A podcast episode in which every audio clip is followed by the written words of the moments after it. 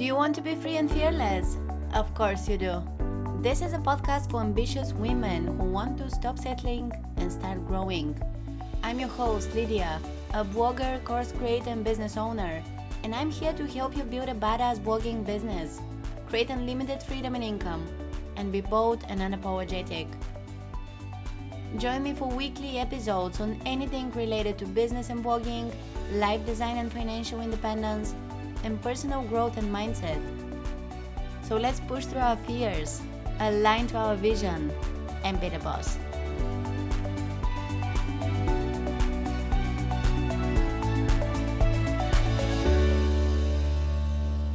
Hey, beautiful, and welcome to another episode of the show.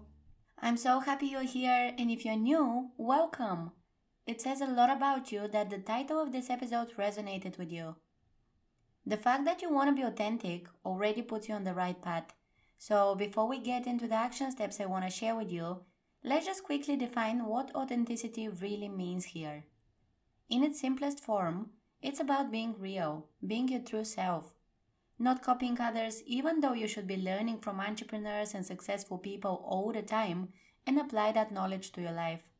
But let's be honest, we know when we are genuinely taking some principles or following someone's advice the right way, and when we don't add anything original or just create a business model or content creation strategy based on what others told us or are doing, but which simply doesn't feel right for us.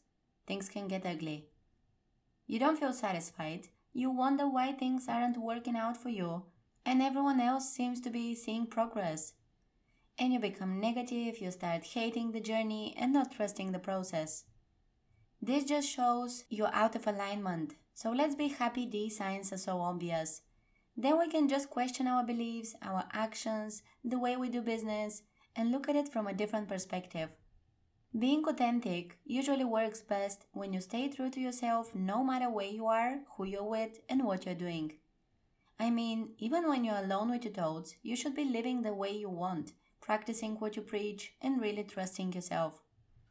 Living an authentic life has its challenges, of course, especially in the beginning when you are transitioning to it and no one else around you understands why the heck you are doing things differently now.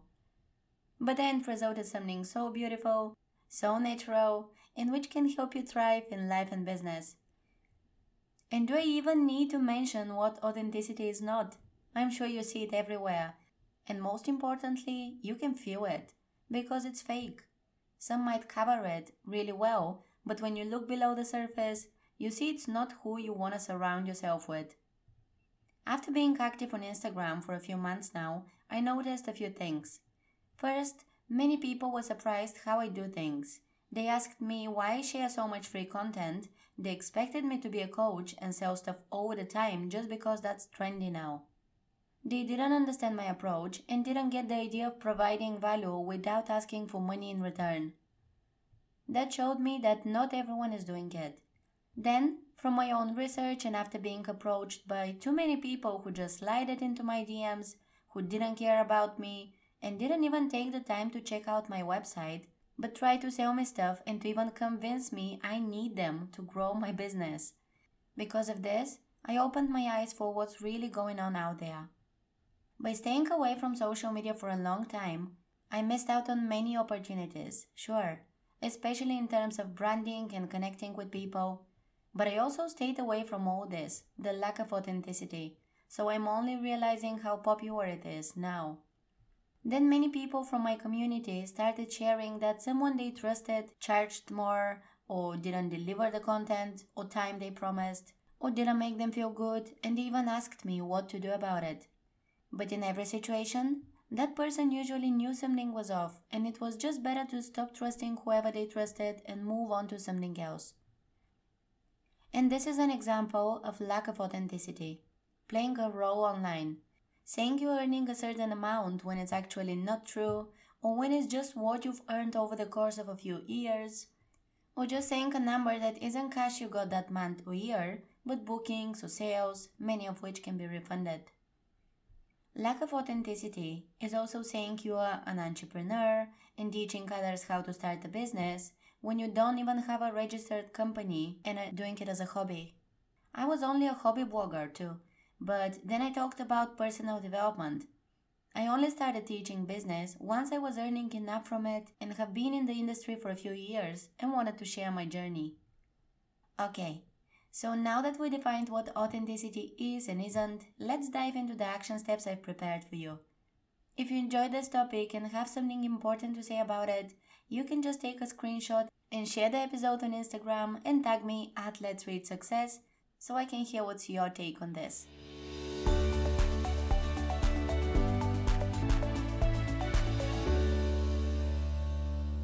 The first step is pretty straightforward. Be honest. If you're gonna be talking about something, creating content on it, sharing it with your audience, then keep it real. Include the details necessary for them to understand what you're saying. Include examples, make sure you stand by your words, and aren't just saying it to get attention or make sales. If it's a more controversial topic, that means someone can reach out and say they don't agree or leave a nasty comment. That shouldn't affect you in any way if you really meant what you said, because then you can back it up. And it's fine to have a different opinion, but it's so powerful that it's your own. The people who go against it aren't your people online, anyways. You're creating content for the rest, the ones who love to hear from you, who take you seriously, get inspired by your posts, and love how authentic you are. Next, don't pretend you're there yet. You can't teach something if you didn't put in the work and don't have experience with it. However, don't worry if you're just starting out. You can always share your journey and grow an audience this way. That's completely fine, and it will actually help you build a strong foundation for your business. But what I mean here is don't say you teach people how to earn six figures if you aren't making that yourself. Create your own frameworks. A framework is your own system for teaching something. For example, I'm now working on the final modules of my new course Fearless Content, and the whole program is based on a framework, which is basically my own combination of steps and tips that will help content creators go from being all over the place with their brand and not knowing what content to create or which platform to be on, to finding clarity, living in their zone of genius, defining exactly who they want to help online and how, and creating their best content ever with ease and flow. So obviously that involves a process. The framework itself is the difference between a random series of videos and a structured program that helps you achieve a certain result.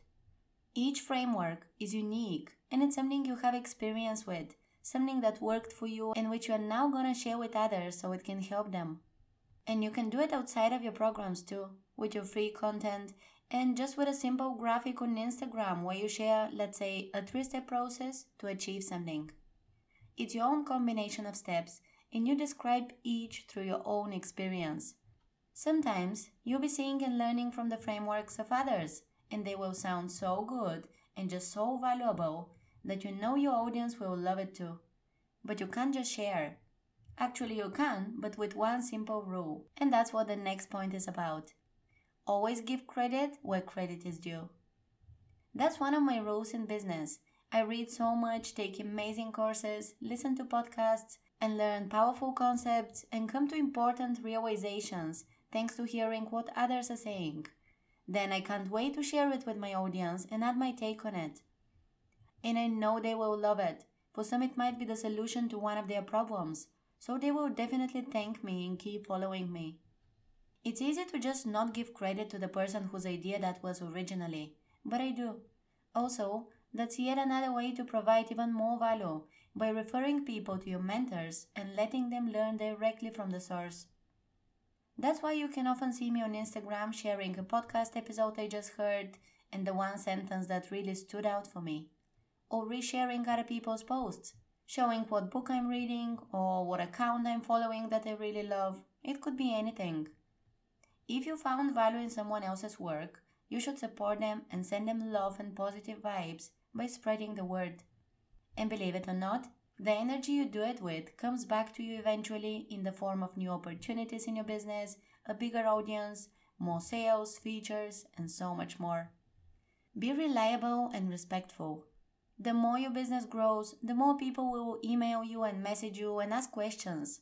Many of these can be ignored, of course, as your time is limited and too many people are just trying to take precious minutes of your day without actually bringing anything to the table.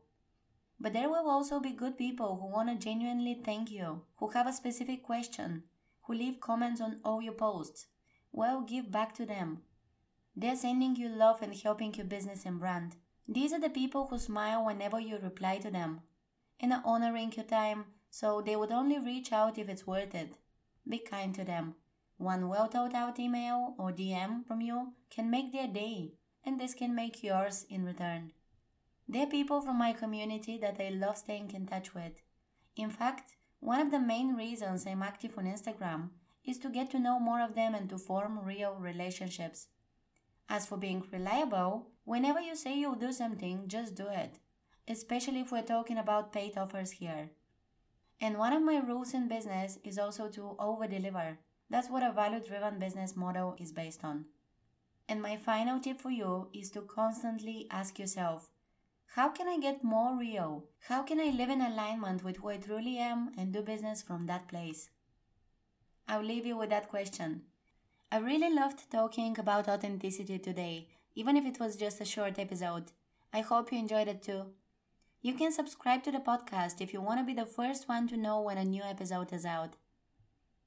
If you're interested in that course I mentioned, I've included the link in the show notes. Have a beautiful day Thanks for tuning in and see you next time.